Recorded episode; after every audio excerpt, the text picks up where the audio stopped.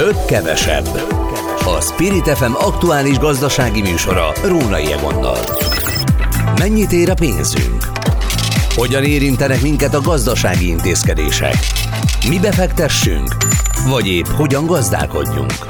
Minden, ami a pénztárcánkat érinti. Önök a több-kevesebb adását hallják itt a Spirit FM-en, a mikrofonnál Rónai Egon, a szerkesztő Hazafi Zsolt, és hát mint tudják, minden hétköznap délután 4 és 5 óra között hallhatják ezt a műsort a gazdaságról és mindenről, ami a körül van. Itt van például rögtön első témánk, a napelemek ügye, amely az elmúlt 1-1,5 évben először óriási felfutást, majd komoly gondot okozott azoknak, akik ebben gondolkoznak. Úgyhogy beszélünk arról is, hogy most mi változott. Szólunk majd arról, hogy annyi pénzt lopnak tőlünk az interneten, hogy kibernyomozói szervezet alakul ennek kiküszöbölésére, és beszélünk arról, hogy visszavonja a vendégmunkásokról szóló törvényt a kormány, de vajon miért és mit szeretne elérni vele. Illetve arról is, hogy forrong a Közel-Kelet, ugye pontosan tudják, Izrael gyakorlatilag háborúban áll, és érdekes, furcsa módon ez először az olajára gyakorolt hatást, hogy vajon miért, ennek is megpróbálunk a végére jutni. Először viszont itt van a vonalban Kis Ernő, a Magyar Napelem Napkollektor Szövetség elnöke. Jó napot kívánok! Szép napot kívánok, üdvözlöm a kedves hallgatókat is. Úgy kezdődött, hogy mindenhova napelemet, és hogy ez a jövő, és ennek kell lennie az elsődlegesnek, hogyha valaki valamiféle energiahatékonysági gondolattal küzdködik. Na most aztán úgy folytatódott, hogy aki a napelemet telepített, az rosszul jár, főleg, hogyha még nem rakta föl, hanem csak tervezte, mert hogy gyakorlatilag büntetést kap szinte érte. Aztán most ott tartunk, hogy támogatja a kormány a napelem telepítést. Önök tudják ezt követni?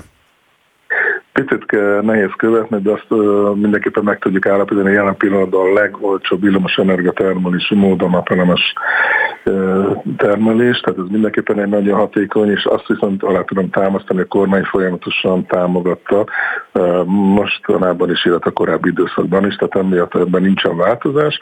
Vannak viszont bizonyos olyan lobby érdekek, akik ezt kevésbé szeretnék, hogy napelemes rendszerek legyenek, helyette például gázturbinás erőművek épüljenek. Hát a kettőről egyszerre sem mondott le a kormányzat, tehát mint tudjuk, a kormány tervében a gázturbinás erőművek ott vannak, de most egy 75 milliárd forintos keretösszegű pályázattal a családok kaphatnak visszanemtérítendő támogatást. Azt mondják, hogy ez akár a költségek 65%-áig is terjedhet. Önök is így számolnak? Igen, feltétlenül, és ez egy nagyon jó ötlet, ez a támogatás, ezt mi is üdvözöljük. A Lantos miniszter úr előterjesztésében azt szerepel, hogy 4 kW-os napelemes rendszer, 4 kW-os akkumulátorra kerül pályázatba. Ennek az milyen hátránya, hogy az előző pályázatban, ami egyébként még a mai napig nincsen elszámolva, és 2021 év végén lett kihirdetve, és sajnos a kivitelező vállalkozások azóta is finanszírozzák, mert nem jutottak hozzá a pénzükhöz. Ebben az esetben 5 kW-os volt a napelemes rendszer, és 5 kW-os az akkumulátor. Ez azért okoz nagyon nagy problémát, mert egyrészt ez jobban igazodik az átlaghoz, az átlag felhasználóhoz, másrészt pedig ezekből dugig vannak a raktárak, hiszen tavaly év elején, amikor mindenki bekapta az értesítést, hogy megnyerte a pályázatot, 92 milliárd forintról beszélünk, akkor a tagvállalataink hiteleket vettek föl, beruháztak, megvásárolták ezeket az akkumulátoros rendszereket, melyeknek java része mai napig ott áll a raktárukban. Éppen ezért mi próbálunk majd lobbizni a kormánynál, hogy továbbra is maradjon inkább az 5 kW-os rendszer, az 5 kW-os akkumulátorral, mert mind a felhasználók szempontjából, mind pedig a nemzetgazdaság szempontjából sokkal hasznosabb. Az, hogy a korábbi pályázati összegeket sem számolták el, ezt ön mire véli? Többször egyeztetünk a minisztériummal, illetve az államtitkárral, aki a területén felelős. A források rendelkezésre állnak a nyilatkozat szerint, inkább szervezetlenség és adminisztrációs problémák állnak a háttérben, ilyen információink vannak, mindenképpen nagyon komoly problémákat okoz a tagvállalatoknak, többszöri halasztás és többszöri ígéret ellenére sem sikerült elszámolni még. Ezeket csak előre kifizetések vannak, ezzel kapcsolatban viszont hogy eltelhessen lassan 2 év, rengeteg visszaelés van, azt az információt kaptunk a minisztériumtól, nagyon sokan fölvették a 40% előleget, majd utána eltűntek vele, ez nagyon komoly probléma. Mindez nem fordulhatott volna elő, hogyha egyébként gyorsan elszámolás lehetett volna, csinálni. Tehát mindjárt tovább tart, annál követhetetlenebb nyilván az egész, meg hát, hogy hol vannak azok a cégek már azóta, amelyek egyébként maguktól is csődbe mehettek, pont az el nem számolt tételek miatt. Tehát akkor a következő kérdés rögtön legyen ez, hogy ebben az iparágban dolgozó cégek hogy bírják ezt a finanszírozási hiányt? Ugye óriási problémát jelent az, hogy tavaly október 30-án követően megszűnt a visszatáplálásnak a lehetősége, azonnal elveszítette több ezer napelemes vállalkozásnak az értékesítő munkatársainak egy része a munkáját, ugye megszűnt az értékesítés a lakossági rendszereknél, sőt a kivitelezéseknek is jelentős része visszaesett, pont a bizonytalanság miatt. Emiatt azok, akik szerettek volna, meg lehetőségük lett volna akár a 100%-os pályázatban, akár önerőből napelemes erőművet építetni, azok nem építették meg, hiszen nem tudták, hogy mi a helyzet, mi az elszámolással a helyzet, rengeteg félreérthető információ jelent meg.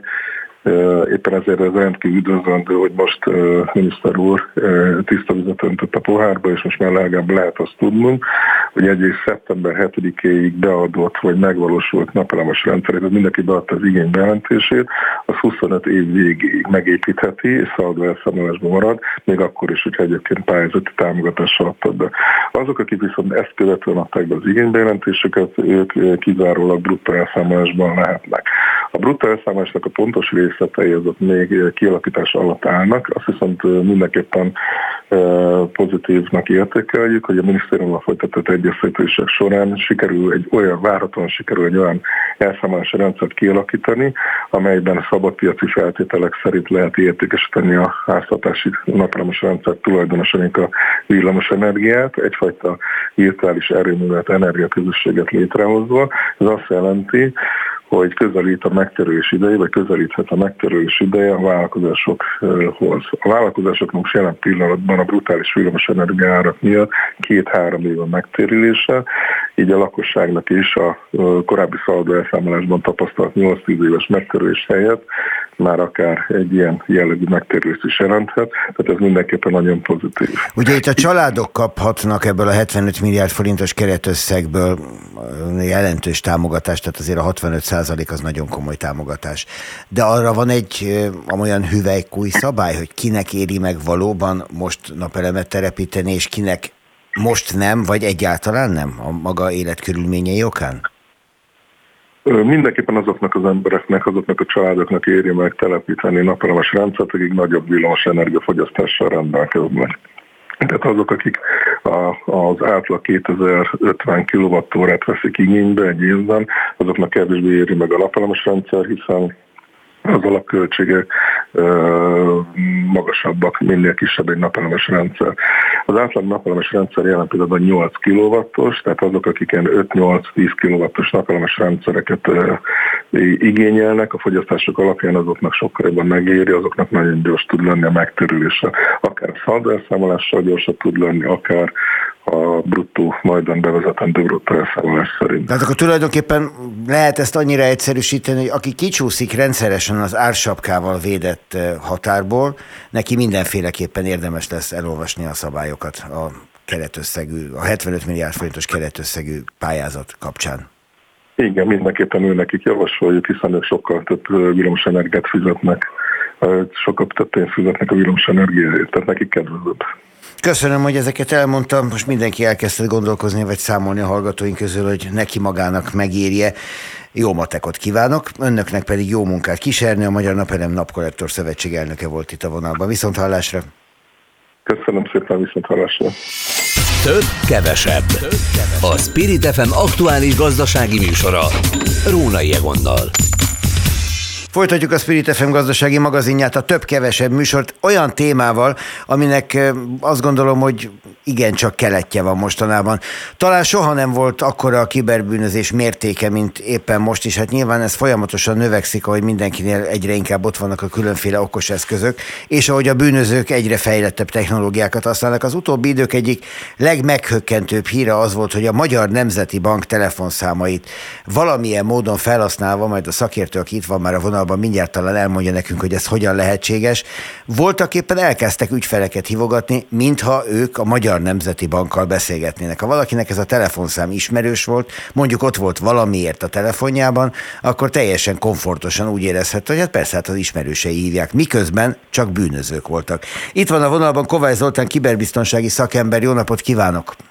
Jó napot! Egy ilyet például hogyan lehet csinálni? Nem mondom, hogy adja meg a teljes leírást, mert akkor tanulunk mi is olyat, amit nem kéne, de hogyan lehet a Magyar Nemzeti Bank telefonszámait klónozni? Hát jó a kérdés, itt rögtön felmerül a dolog, vagy felmerül az a kérdés, hogy ez egy mobil telefonszám volt, ami a Nemzeti Bankhoz tartozik, vagy pedig egy vonalas. Nyilván más a technika. A bűnözőknek, ahogy ön is mondta, egyre kifinomultabb módszereik vannak, úgyhogy tényleg részleteket nem fogok tudni mondani ezekről a módszerekről. A mobiltelefonok esetében ugye több mód is van, sokszor egyébként idézőjelben legálissá teszik a számhasználatot azzal, hogy megszereznek valódi szimkártyákat is akár, de a maga a szimkártya klónozás ugye az már egy régóta ismert és jelenlévő dolog. Egy vonalas számnak a leklónozása az már azért sokkal komplikáltabb, és amennyire ebbe a részbe belelátok, az egyébként azt is különböző szoftveres úton lehet végrehajtani, tehát magát a távközlési rendszert kell ilyenkor támadni, de ebben azért nem mennék bele részleteibe jobban, mert tehát az, hogy konkrétan egy vonalas számot, esetleg a Magyar Nemzeti Banknak vonalas számot sikerült volna klónozni, én ezt egy kicsit így, óvatosan kezelném. Induljunk ki abból, hogy lehet, hogy ezek mobil számok voltak. Igen, én is inkább ezt gyanítom. Azok meg gyakran a személyhez kötődnek, és ez meg így ebből a szempontból még inkább zavarba ejtő. Igen. Sajnos a technológia az ugye emberek által van tervezve, emberek által van gyártva, készítve, és ha valaki nagyon sok időt, energiát rászán, akkor megtalálja ezeknek akár még a biztonsági funkcióknak is a megkerülésének a lehetőségét. Ugye voltak hajdanában a kasszafúrók, meg más különböző betörésekkel bajlódó bűnözők, meg bizony. Voltak a fehér galléros bűnözők, ők voltak az urak, akik mondjuk biztosítási csalásokat és hasonlókat követtek el, és most eljutottunk oda, hogy vannak a pizsi bűnözők, mert hogy ahhoz, amit ők csinálnak, és mondjuk Magyarországon 4,5 milliárd forintnál is nagyobb kárt okoztak tavaly vele, ahhoz még ki sem kell mozdulniuk az ágyukból, gyakorlatilag a számítógépükkel megcsinálnak mindent, amit akarnak ellenünk.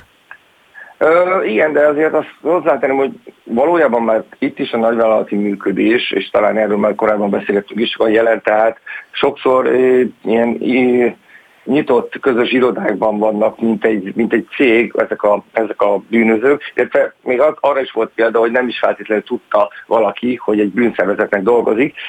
Legutóbb a Conti nevű csapatnál derült ki, amikor őket sikeresen úgymond borították a rendszerüket, illetve őket magukat is leleplezték. Ott volt külön HRS, rendesen HRS-ként működő HRS, aki a hónap dolgozója program mellett referálprogramot is futtatott. Tehát biztos volt rendes kafetéria. Persze, ez már tényleg úgy kell elképzelni, hogy ez annyira nagy üzlet, hogy vállalatszerűen működnek ezek a szervezetek, és mondom, tehát kifejezetten a programozói körökből a szükséges erőforrás, hogyha ilyen típusú a Conti például ugye zsarolóvírusokkal dolgozott leginkább, előfordult, hogy nem tudta az illető programozó vagy fejlesztő, hogy ő egy ilyen csapatnak, tehát egy bűnszervezetnek dolgozik. Még büszke is volt, biztos, hogy felvették egy ilyen nagy céghez, és egy ilyen nagyon fontos részfeladatot kapott. Bizony, és hogyha kiderült, és a belső csetekből tudjuk, ha kiderült, rájött, hogy mégis hol dolgozik, akkor fizetésemre is kapott. Tehát aztán azok az úgynevezett túsztárgyalók, tehát akik tárgyaltak a zsarolóvírus kapcsán az áldozatokkal, ők premizálva voltak attól függően, hogy mennyire voltak kemény tárgyalók. Tehát, hogyha nem engedtek nagyon sokat a váltságdíjból, akkor bónuszt kaptak. És a többi. Tehát, hogy ezt a pizsiből olyan értelemben igaz, hogy bárhol lehet már csinálni, és olyan eszköztár van, hogy sokkal egyszerűbb, mint mondjuk bizonyos dolgokat megcsinálni, mint régebben, mert kész túlok, kész szoftverrendszerek vannak a támadásokhoz, de mellé kell tenni azért azt is, hogy a profi és ilyen kampányszerűen működő csapatok, azoknál van munkahely, azoknál akár még belépőkártya is van, és ahogy igen, említette, akár még kafetéria is. Hát szóval ez egy iparág, és annak az összes abszolút ismérve megvan, csak éppen bűnözésre épül. Mondta nekem ezt a zsaroló dolgot, a zsaroló vírust, azt halljuk eleget, de mennyire zsarolhatók zsaroló vírusok által a világcégek? Mennyire vannak ők felkészülve, és meddig tudnak eljutni a zsarolásban azok, akik ebben profik?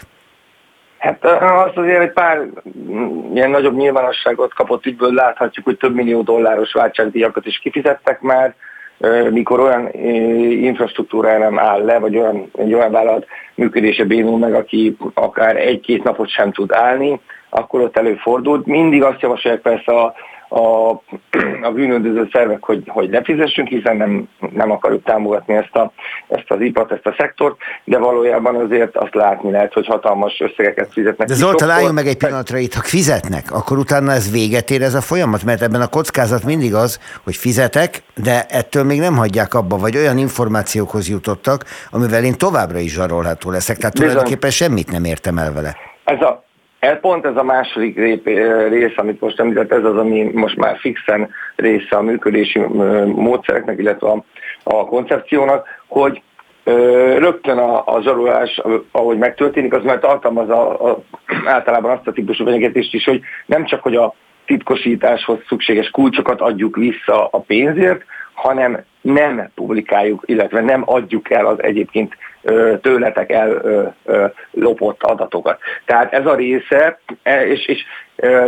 én pont ma is olvastam egy ilyen csapatnak az ilyen kis kommunikációját egy áldozattal, és nagyon szép, ahogy a bizalmat is építik közel, próbálják, hogy trust us, hogy soha nem fogjuk senki, hogy Isten bizony, tehát, hogy ha nekünk egyszer fizetsz, mert hogy nekünk ez reputációs kérdés, és hogy mi nem engedhetjük meg magunknak, hogyha nekünk egy ügyfelünk, zárójelben áldozat, fizet, akkor mi azt ne tartsuk be magunkat ahhoz az adott szavunkhoz, tehát konkrétan, mint egy jogszabályok meg egyéb nélküli úgymond elismervényt kap az ember. Na de betartják? Hát ez nagyon jó a kérdés. Én azt gondolom, hogy tényleg a reputációjuk miatt úgy direktben nem öntik ki az adatokat, adnak az ügyfélnek az adatait, aki már fizetett, hiszen az tényleg szembe menne az üzletpolitikával, ha lehet ezt a szót kifejezést használni velük kapcsolatban. Ellenben az, hogy a fekete piacon kereskednek-e vele csöndesen, azt azért én nem zárom. De azért az, hogy ilyen szavakat, kifejezéseket használ a bűnözőkkel kapcsolatban, mint reputáció, meg üzletpolitika, az pontosan azzal cseng össze, amit az elején mondott, hogy ez egy iparág, tehát iparágszerűen működik, és hát nyilván a szereplők egymást is számon tartják, mint ahogy a bűnöző szervek is próbálják őket számon tartani. Na akkor mi történik velünk, az egyszerű polgárokkal, hogyha valami hasonlóba esünk? Tehát, hogyha azt érezzük, hogy valamit ki akarnak csalni tőlünk, és mi azt nem akarjuk adni. Hát attól függ persze, hogyha egy banki történetről van szó, azért szerencsére most már talán annyi ilyen hír volt, és szerencsé a szerencsétlenségben tudnak. Nyilván ez baj, hogy ennyi hír volt, de egyre talán ébred az átlagember is, és hogyha egy bankból, idézőben bankból hív valaki, és kér tőlem olyasmit, hogy telepítsék fel egy szoftvert, vagy adjak meg egy kódot, akkor már azért azonnal, vagy bontjuk a vonalat, vagy tereljük olyan irányba, amivel őt csak felidegesítjük. Ilyetben már én sem vettem részt egyébként. Tehát, hogy ez az egyik oldala az álmodási kampányoknak, ez az egyik módszere, amikor arra próbálják rávenni az illetőt, hogy vagy kiadjon információt a banki belépéséhez, vagy pedig telepítsen szokta. Egyike, bármi ilyesmi elhangzik, akkor azonnal tudjuk, hogy vegyük észre, hogy támadás áldozatai vagyunk éppen, vagy lennénk. A másik viszont ott van ez a zsarolóvírus, az komolyabb dió, vagy keményebb dió, mert általában csak akkor tudunk róla, vagy akkor kapunk tudomásról, akkor veszünk tudomásról, amikor már megtörtént a baj, tehát már bent voltak valószínűleg egy-két napig, már titkosítottak mindent. Na itt felmerül a kérdés megint, hogy a mi adataink, információink mennyire szenzitívek ahhoz, hogy megkockáztassuk azt, hogy ők ezt valahol publikálják, ha nem fizetünk.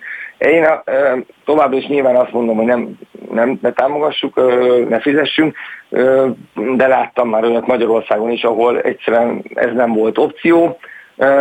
Nagyon nehéz kérdés. Az alkudozás az szinte mindig felmerül, és működik is valamelyes. Konkrétan, amit beszéltem, hogy amit ma láttam, egy csapatnak az ilyen oldala, egy ilyen zsarolóvírus csapatnak az oldala, konkrétan a már korábban is emlegetett ügyfélszolgálati modellben mindenféle segítséget idézőben, de ők itt fogalmazták, hogy itt vagyunk és segítünk, és majd visszaállítjuk az összes fájlt, amit titkosítottunk, amennyiben fizet. Tehát, hogy egy ilyen helyzetben találja magát akkor az ember, hogy van ott valaki, aki elvileg még kedvesen, meg 7.24 ki van írva, hogy 7.24-ben rendelkezésre állunk, de ezért fizetni kell. De hát most ez éjjel-nappal itt vagyunk és segítünk. Igaz, hogy előtte elloptunk mindenedet, ami mozgítható volt az interneten. Zoltán, egy utolsó kérdést engedjen meg, és tényleg röviden csak, hogy ha ilyen eset van, érdemes rendőrséghez fordulni, vagy mire az a folyamat valamire jut, addigra már réges-rég bottal üthetjük a nyomukat? Mindenképpen érdemes, már csak azért is, mert hogyha valaha később ezt a csoportot mondjuk földerítik, akkor mindenképpen hasznos lehet, hogy a feljelentést megtettük. Emellett ha Magyarországon a Nemzeti Kibervédelmi Intézet az, akinek mindenképpen érdemes jelezni, hogyha ilyen incidens ért minket, akár magánszemélyként, akár cégként, illetve ott is lehet egyébként tájékozódni ilyen kampányokról, támadási kísérletekről, úgyhogy mindenképpen érdemes. Ha valaki ugye bitcoinban fizet, vagy egyéb digitális pénzeszközben, még az is elképzelhető, volt már rá példa, hogy később ezt vissza lehet szerezni a később felderített támadóktól. Tehát én azt gondolom, hogy ezt mindenképpen érdemes meg. Ne adjuk fel! Ez az egyik jó tanács tehát. Kovács Zoltán kiberbiztonsági szakembert hallották. Köszönöm szépen. Én is köszönöm szépen. Rögtön folytatjuk a Több-Kevesebb műsorát itt a Spirit FM-en. Több-Kevesebb. A Spirit FM aktuális gazdasági műsora Rónai Egonnal. A Több-Kevesebb adását hallják a mikrofonnál Rónai Egon, a vonalban pedig Sarkadi-Illyés Csaba, az Economx újságírója. Szervusz, jó napot kívánok neked. Szervusz, és üdvözlöm a kedves hallgatókat is. A mi témánk, ahogy azt ígértem az adás elején, már az lesz, hogy valami furcsa oknál fogva szigorítást ígérve visszavonta az Orbán kormánya, még hatályba sem lépett jogszabályt a harmadik országbeli dolgozók foglalkoztatásáról. Ezt szoktuk vendégmunkás törvényként nemes egyszerűséggel nevezni. Vajon mi lehet ennek a magyarázata, illetve hogy az 500 000 vendégmunkás, akit Orbán Viktor vizionált, valóban érkezik-e, és valóban külön szabályok vonatkoznak-e rájuk, ez lenne a másik árnyalata ennek a kérdéskörnek. Szóval mi a magyarázat szerinted?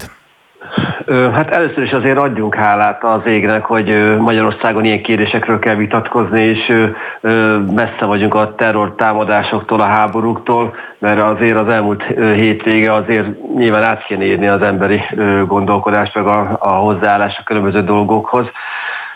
Nyilván nehéz ezen túl lenni, de hát tehát térjünk vissza a magyar valósághoz.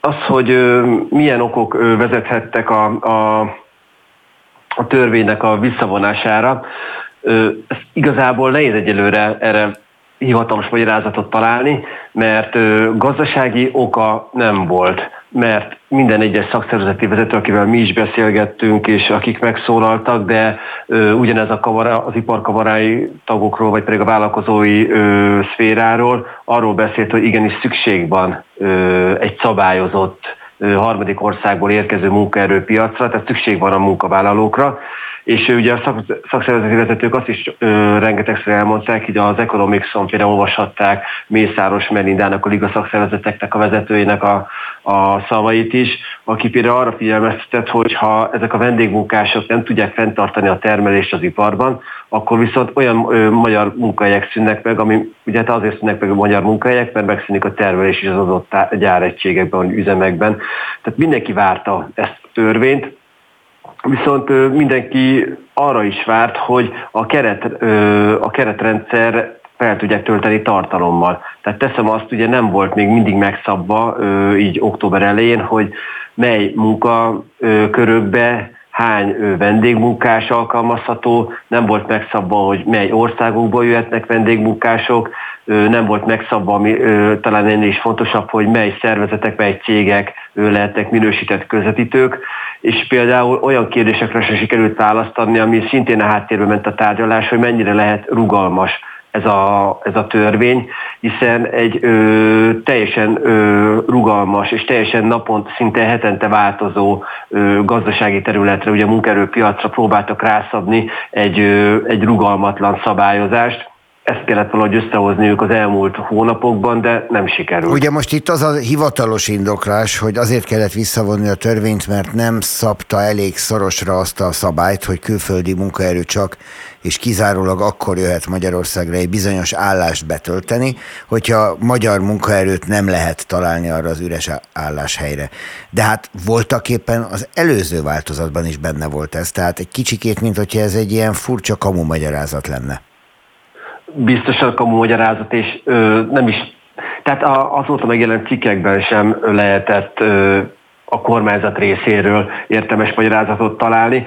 Volt még egy, és ez persze nem is igaz, mert a következő törvényt, ami november 1-ben hatályba lépett volna, ez a törvény, az kifejezetten szigorította volna a helyzetet. Tehát az a furcsaság, hogy aki most sikerként könyveli el ennek a törvénynek a hatályba nem lépését vagy visszavonását, az igazából egy rosszabb helyzetnek örül, mert november 1-től egy csomó szempontból, egy csomó területen ugye szabályozva lett volna, még inkább szabályozva lett volna a munkaerő alkalmazása, sőt a egyes piaci szereplők szerint még túl is lett volna szabályozva a történet, és igazából pont azért is volt lobby, hogy ne legyen ennyire szigorú, vagy pedig sikerül, tehát mondok egy egyszerű példát. Ha november 1-én hatályba lépett volna a törvény, akkor nem tudták volna olyan könnyen mozgatni a munkaerőt, a közvetítő cégek a különböző bérlők, tehát a különböző igénylők között, hanem ezek a vendégmunkások gyakorlatilag röghöz lettek volna kötve 2 évre.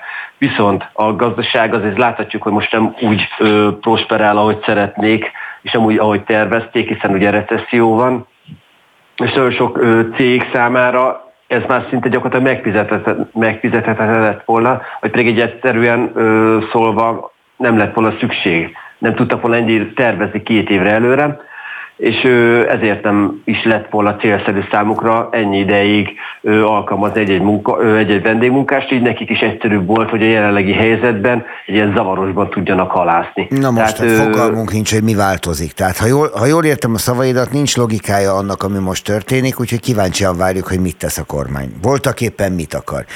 Jól értelek? Igen. Na most itt van egy helyzet. És mindenkit meglepett. Azt mondják a munkaerő kölcsönzők, hogy nagyjából havonta 1000 fővel nőtt az elmúlt években az itt dolgozók létszáma. A KSH szerint idén májusban 81 000 külföldi dolgozott Magyarországon. Ezt a számot akarná a kormányzat 400 000-rel bővíteni. Elbírja ezt a magyar munkaerőpiac, de lehet ezt másképp is kérdezni. Hogy reagál erre a magyar társadalom?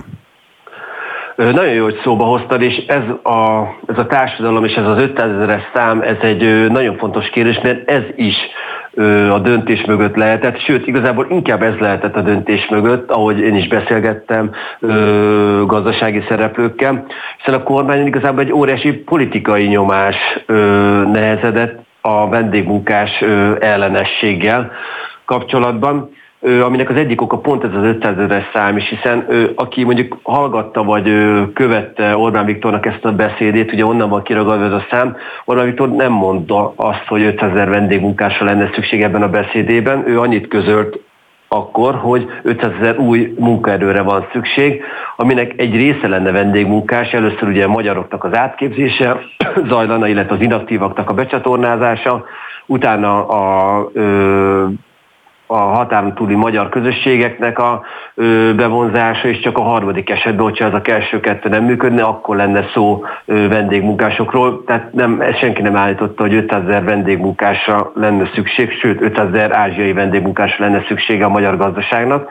Viszont az kétségtelen, hogy nem tudom milyen oknál fogva, ezt ne tőlem kérdezd, de viszont nagyon fontos kérdés, nem tudom milyen nem kezdett ezzel a kommunikációval valamit az Orbán kormányzat, hiszen azért korábban mindig tudtak reagálni az ellenzéki vádakra, vagy az ellenzéki programokra, most nem sikerült, és valahogy hagyták kicsúszni ezt a kérdést a kezükből, olyannyira, hogy akkora nyomás lett rajtuk, hogy inkább visszavonták ezt, és nem mentek bele egy politikai viharba, és ezzel inkább gazdasági veszteséget kénytelenek elkönyvelni, vagy legalábbis a gazdaság számára hoztak egy nehéz helyzetet, hiszen azért gondoljunk bele, hogy például vendégmunkásokat áthozni, tehát vendégmunkásokat igényelni, azért ez egy több hónapos folyamat. Tehát, hogyha valaki megbíz egy céget, egy munkaerő közvetítő céget, hogy hozzon munkaerőt számára a harmadik országból, és mondjuk már ugye minden feltétel adott, az legalább 2 hónapra előre kell terveznie, és akkor jönnének meg. Most az egész keretrendszert ugye kukába dobta a kormányzat, mindenki bizonytalan, senki nem tud azzal számolni, hogy mondjuk esetleg a következő törvényben milyen szigorítások lesznek, így például azok a cégek, azok az üzemek, amelyek számítottak arra, hogy így próbálják a munkaerőhiányt orvosolni, azok most megint ugye bizonytalanságban maradnak, és azt tudjuk, hogy a gazdaságban bizonytalanság az nagyon nagy hiba. Egy kicsit a senki földje lett hirtelen ez a terület. Gondolom a kormány valamit próbál majd elég gyors ütemben tenni ezzel, mert hogy a nagy tervek a kínai gyártóüzemek ide telepítésével kapcsolatban szintén megkérdőjeleződnek, hogyha a vendégmunkásokat a kínaiak nem tudják rendezett körülmények között idehozni. Úgyhogy várjuk a folytatást, neked pedig Sarkadi-Illyés Csaba, köszönöm szépen, hogy a rendelkezésünkre álltál. Köszönöm, hogy beszélhettünk, és viszontlátásra, viszonthallásra. Több, kevesebb. A Spirit FM aktuális gazdasági műsora Rónai Egonnal. A több-kevesebb mai adásának végén Holoda Attilával zárunk, aki energiapiaci szakértő, és akit a terrortámadás, amelyet Izrael szenvedett el az elmúlt napokban, kapcsán kialakuló helyzetről fogom kérdezni. Jó napot kívánok! Jó napot kívánok, üdvözlöm a hallgatókat! Nos, a helyzet az, hogy ami Közel-Keleten történik, az az olajárakra általában valóban befolyást gyakorol, de ez a nagy olajkitermelő területektől viszonylag távolabbi térség, távolabbi kérdésnek látszik. Úgyhogy némi magyarázatát kérem annak, hogy a Hamas terrortámadása Izrael ellen mitől mozgatja meg oly mértékben az olajárát, mint amennyire az látszik azóta, hogy nyitottak a tőzsdék. Nyilvánvaló, hogy ahogy ön is említette, az arab területek, mint az egyik fő olajtermelő területek, ugye OPEC tagállamok vannak ott a környezetben, ezért bármifajta ilyen mozgás, ami Izraelt vagy éppen a környező arab országokat érinti, az valamilyen befolyással lehet mondjuk az igazán nagy olajtermelőkre, mint Szaúd-Arábia és a többiek. Arról nem is beszélve, hogy ugye nyilvánvaló, hogy ebben a konfliktusban valamifajta szaudi vonal, valamifajta iráni vonal is van, tehát 2 hatalmas olajtermelő országról is van szó, és ilyenkor az a bizonytalanság, ami egy ilyen mögött lehet, akár szankciós, vagy várható szankciós, akár ellátásbiztonság szempontjából, ez mindig följebb nyomja a piacon az árakat.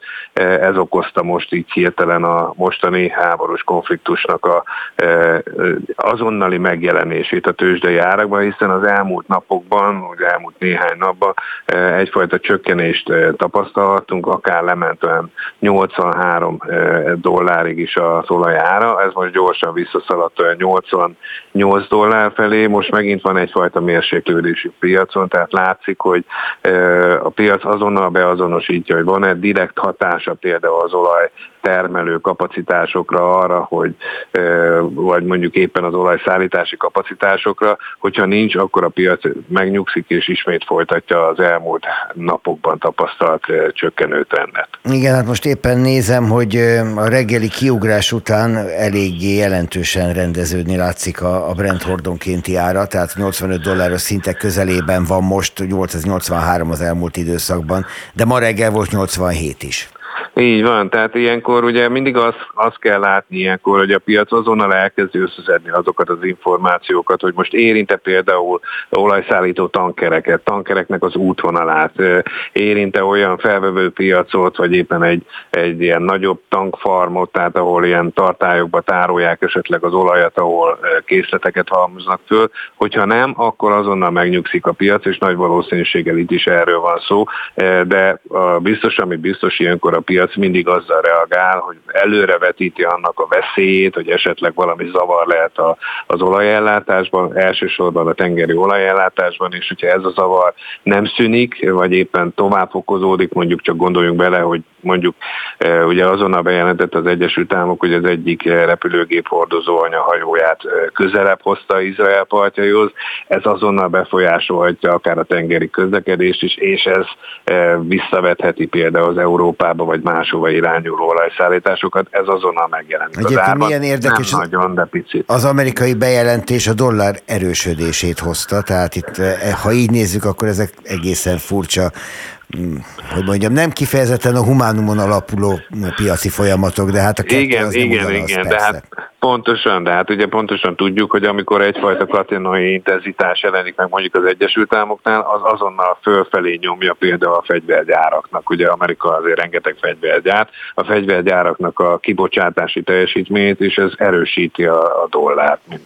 Iránnak a legnagyobb vásárlója Kína, ugye? Így van. Ők így azok, van, akik ugye kevéssé fognak reagálni különböző Iránt sújtó intézkedésekre, már ha bebizonyosodik, hogy Irán áll a Hamas támadása mögött. Ez így van, de azért Kína mindig is kihasználta azt a fajta, mondjuk úgy, hogy szükséghelyzetét az iráni olajellátóknak, mert nagyon erősen lefelé nyomta az iráni olajnak az árát. Arról nem is beszél, hogy Iránban is több típusú olaj van, és ugye nehéz olaj, amelyiknek a minősége nem olyan magas, mint a könnyű arab olajoké. Azoknál a kínaiak bizony, mondjuk úgy, hogy gátlástalanul kihasználják az ilyen helyzetet, és lefelé nyomják. Ráadásul ugye az alapprobléma mindig az szokott lenni a két ország közötti kereskedelemben, hogy kiszállítsa ezt az olajat, kihozza el tankerekbe például Shanghaiba, vagy éppen Pekinghez közel, mert ugye az irániak nem könnyen tudnak biztosítást kötni erre, már pedig biztosítás nélkül olajat vinni a tengeren, hát ez most csak az oroszok merték megkockáztatni az elmúlt időszakban, de az irániak azért ügyelnek erre, ez mindig lefelé nyomja az árát az iráni perzsa olajnak is. És hát tulajdonképpen az egész olajpiacnak is az árát lefelé nyomja, tehát hogyha erről a konfliktusról beszélünk, akkor nem az olaj felől érdemes közelítenünk, hanem kifejezetten az emberi tragédiák oldaláról, hozzáteszem egyébként is. Ez így van egyébként is, de hát ugye ilyen helyzetek sajnos mindig vannak, azt látjuk, hogy a piac nem számított erre, mint ahogy sokan mások nem számítottak erre a fajta támadásra. Úgy néz ki, hogy ebből a picit az oroszok talán jobban is jól jöttek, még az oroszok is jobban jöttek ki, hiszen azzal, hogy emelkedett a brenti olajára, az húzza maga után a turali olajnak az árát is, de hát ez a visszakorrekció, ez gyakorlatilag az oroszoknál ugyanúgy jelentkezni is fog. Azzal együtt, hogy azt megtapasztalhattuk, hogy az elmúlt időszakban azért mérséklődött a brenti olaj és az urali olaj közötti árkülönbség, most nagyjából olyan $15 körül van, azért emlékszünk arra, hogy amikor kitört tavaly a háború, akkor bizony akár $35-37 is elérte ez a különbség, ez normalizálódni látszott, tehát az oroszok többé-kevésbé, ha nem is a pénzüknél vannak, de azért tudtak komoly bevételt szerezni az olajtermelésből is, főleg ennek az árésnek a szűkülése kapcsán, és minden olyan beavatkozás, gondoljunk akár a 2 héttel ezelőtti bejelentésre, amikor Szaúd-Arábia és oroszok bejelentették, hogy csökkentik a kitermelést, az azonnal fölfelé tolja az árakat, akkor azt a piac egy picit beáraszta, akkor visszament az ár.